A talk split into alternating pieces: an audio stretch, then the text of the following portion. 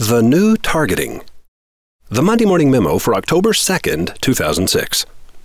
Persona based writing is the new targeting. According to what we've seen so far, ads that employ persona based writing are outperforming yesterday's demo targeted ads by an average of 81% website copy, direct mail letters, radio scripts, and magazine ads that use persona based language are pulling buckets of gold from the dwindling rivers of mass media. Persona based ad writing is rooted in self definition, that lifelong process by which we determine who we shall be in our minds. If you understand what I just said, you can see that not only does self definition provide the familiar image in the mirror of persona based writing, it is also the strength behind branding as well. 1. Self definition begins with a perception of family and our place in it. At an early age, we begin answering the question Who am I? What is my place?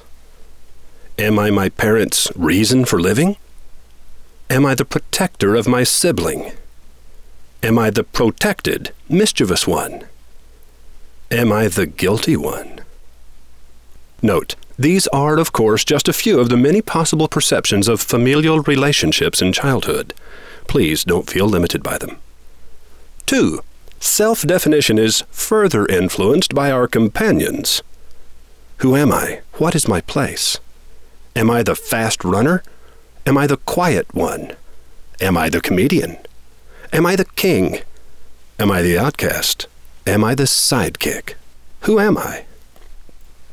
3. Self definition is reinforced by feedback from our teachers. Their words and attitudes shape us far more than we or they suspect.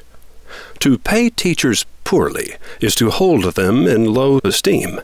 It ensures that the best and brightest among us will likely choose a profession other than teaching. And the next generation will be greatly diminished because of our lack of vision. 4. Self definition is molded by media.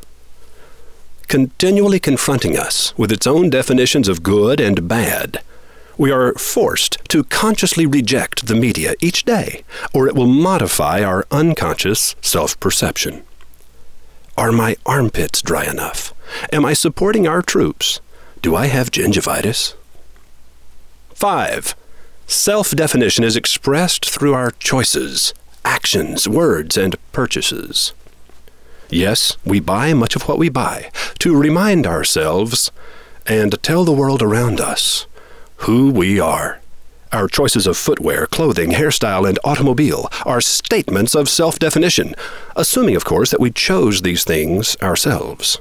Show me what a people admire, and I will tell you everything about them that matters.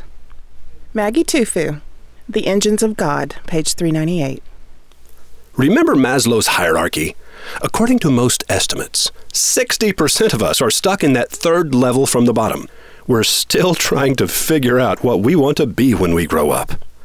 Our need to belong is our greatest unmet need. Does it offend you that I believe we are flawed creatures, capable of flashes of brilliance, heroism, and amazing wisdom, but following these fine few moments, we lapse into the cloudy self definitions we've carried from childhood like woolen blankets fresh from the dryer? I suppose I do sound crazy, Binnesman admitted. But everyone has a touch of madness, and those who can't admit it are usually farther gone than the rest of us. In choosing one path, we ignore others and wonder what might have been. Binnesman. Many adventures await you upon the road of life.